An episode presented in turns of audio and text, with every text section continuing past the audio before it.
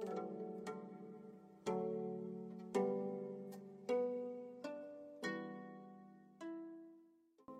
Hola, mi nombre es Álvaro González y os doy la bienvenida a Sendero a la Nada y también al curso de introducción eh, a la metafísica, la imaginación y el símbolo, que iniciamos ya hace algunas semanas y que ahora con este comienzo de año también eh, retomamos las actividades de nuestro podcast y de Centro Noesis. primeramente, eh, felicitaros el año y esperamos que sea lo más consciente y productivo posible a nivel interior, a nivel íntimo y que todas aquellas cosas que os hayáis propuesto, pues que que tiren hacia adelante y eh, que puedan ser pues lo más provechosas eh, para todos. En este curso que retomamos ahora, en el punto en el que lo dejamos, en el que vamos a hablar de, vamos a definir dentro del contexto metafísico que estamos estudiando, qué es la tradición, qué es el conocimiento con mayúsculas, lo que se ha llamado gnosis, yana en hindú, en, sánscrito, eh, cómo se ha llamado también en árabe la marifa, ese conocimiento esencial de las realidades divinas, de las realidades trascendentes, espirituales. Em, para hacer un poco de memoria, en estos temas hemos eh, primeramente definido qué es la metafísica, es lo primero que estamos tocando para, para crear un fundamento en este curso de lo que vamos a hablar después, ¿no? de lo que estamos ya tratando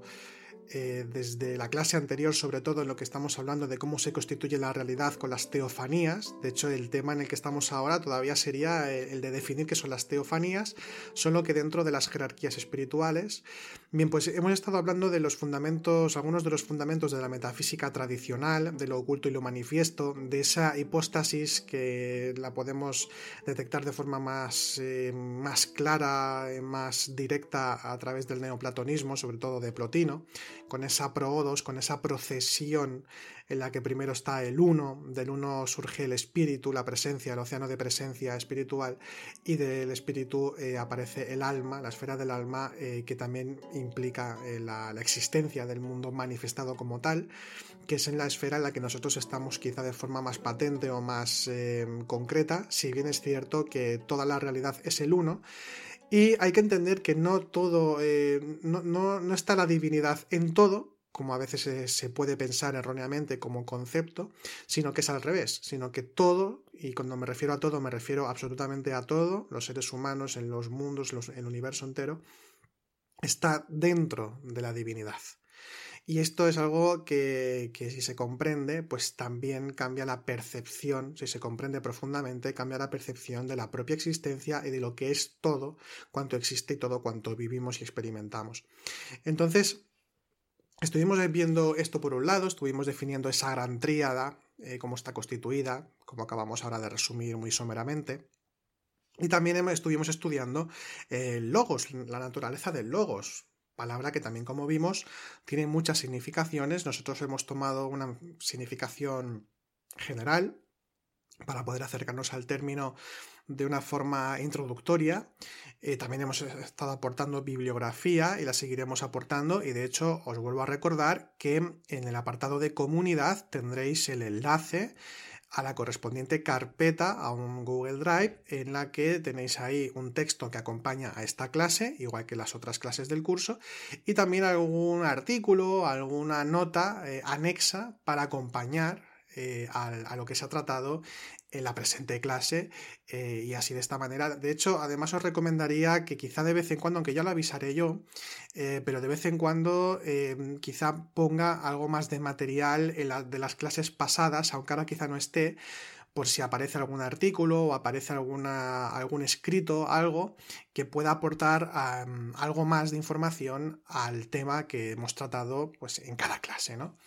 Bien, pues dicho esto, vamos a retomar el, el curso, vamos a continuar en el punto en el que lo dejamos. Eh, estuvimos definiendo, en primer lugar, estuvimos definiendo en la clase anterior eh, qué son las teofanías. Hay que recordar que las teofanías eh, es todo. Las teofanías es todo lo que existe, todo es teofanía. Los seres humanos somos teofanía. Es decir, teofanía es aparición divina, como vimos con su etimología, que viene de ceofanella, es decir, manifestación divina, y todo es manifestación divina. Por tanto, eh, lo que el ser humano eh, está llamado a realizar es su propia naturaleza, que ha de desplegar su propia naturaleza en tanto conciencia que somos, es decir, chispa emanada del espíritu,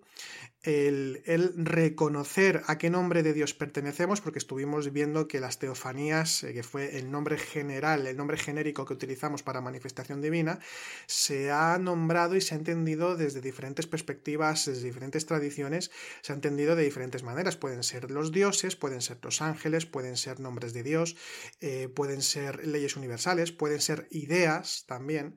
Y no, no, son, no son términos que, se contradigan los unos con los otros, sino que, como estuvimos viendo en la clase anterior, eh, son términos que se, retroalimentan en cierta manera, tal y como estuvimos definiendo. Se explican los unos a los otros. Si vamos más allá de los dogmas, si vamos más allá de las creencias particulares eh, de esa tradición en concreto, intentamos verlo de una, desde una visión más global, desde la religión comparada, que en cierta manera también es lo que, lo que estamos haciendo en este curso con el tema de la metafísica física, aunque estemos enmarcados sobre todo en la, tradición occidental, eh, sí que es cierto que, bueno, pues comparamos, pues eso, desde el mundo de las ideas de Platón o incluso del neoplatonismo con lo que pueden ser los ángeles eh, dentro de